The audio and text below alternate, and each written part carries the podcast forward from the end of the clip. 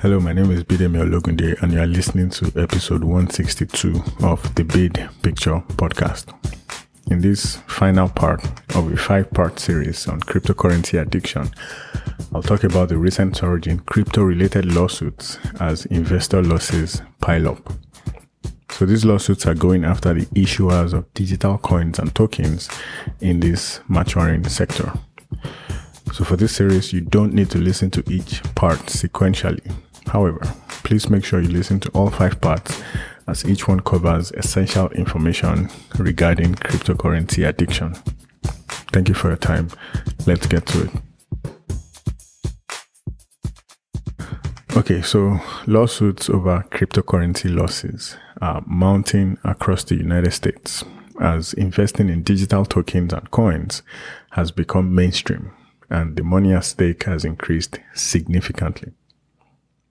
Even before the recent plunge in crypto prices, the industry was already seeing an uptick in lawsuits, which have come in several forms.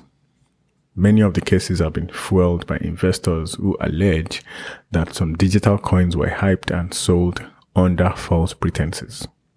For example, some proposed class action lawsuits allege pump and dump schemes involving celebrity promoters. Others allege that some digital tokens are unregistered securities or that cryptocurrency issuers were deceitful in their marketing. Collectively, the lawsuits speak to both the troubles and the successes of a maturing yet controversial industry. Among recent lawsuits is a case filed in a California federal court over losses in the stablecoin GYEN, GYEN.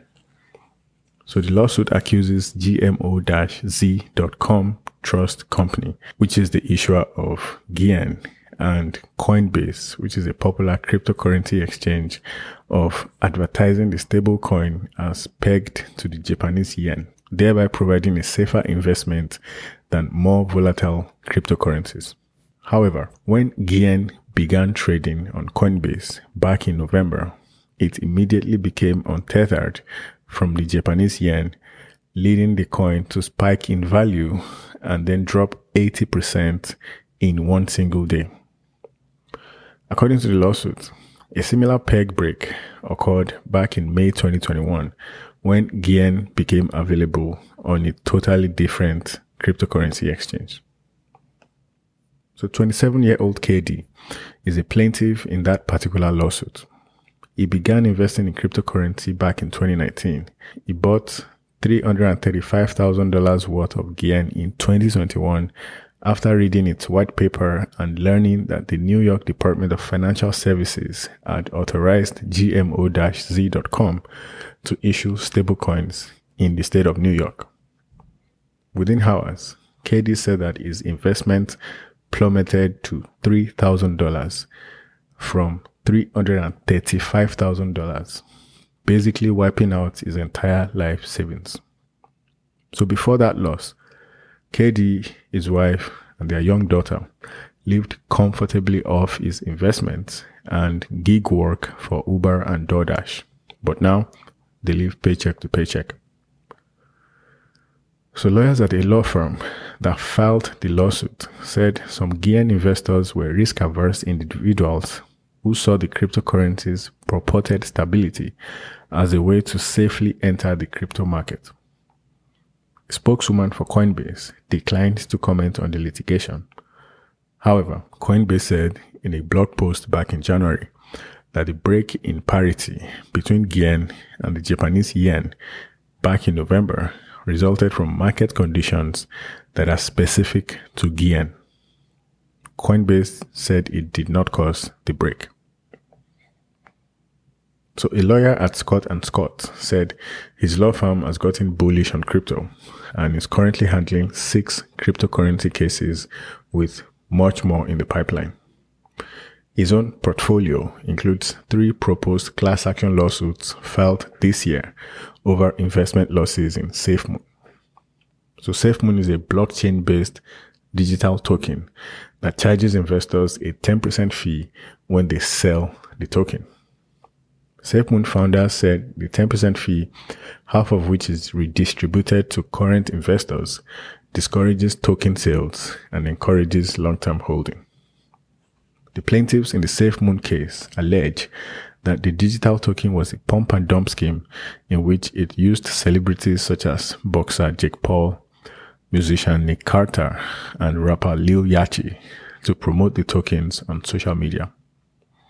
In addition, the plaintiffs allege that SafeMoon's founders encouraged purchases of the token while selling off their own holdings as the trading volume remained inflated. Lawyers for SafeMoon, Mr. Paul, and Lil Yachty did not make any comments. A lawyer for Mr. Carter denied that his client acted as a promoter for SafeMoon and asked a judge to dismiss the complaint.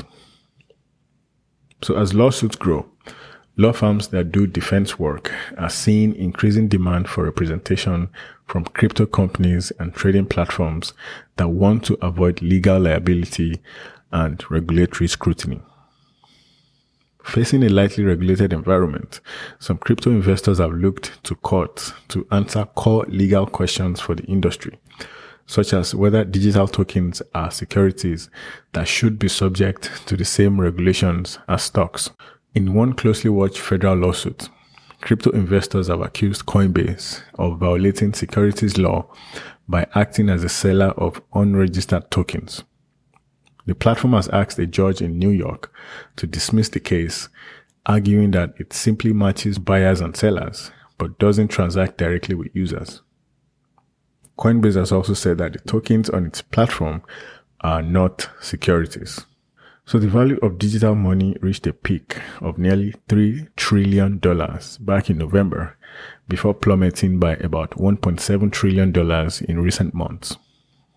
Lawyers say that the crypto market's volatility over the past six months and the recent plunge of popular cryptocurrencies will likely lead to more lawsuits in the future. According to a lawyer at Scott and Scott, coming litigation will likely focus on alleged misrepresentations around the strength of the technology of certain coins. The lawyer said that these will most likely be cases involving bigger projects that promised the moon and stars and have just been battered by the markets when all these promises did not come true.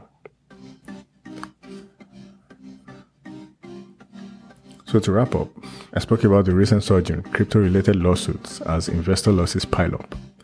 These lawsuits are going after the issuers of digital coins and tokens in the maturing sector.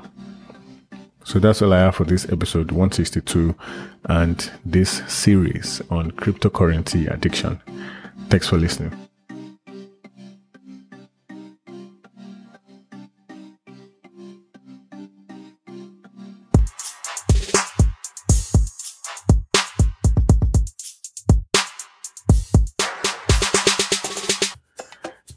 Bid Picture podcast is produced by Sunshine Media in association with Alowinle Productions. Fact checking by Zara Kuznetsova. Audio engineer Sergey Gorsky. Graphic design Stacey Graham. Senior producer Bidemi Ologunde. Executive producers Olufolari Ologunde and Tobiloba Ologunde.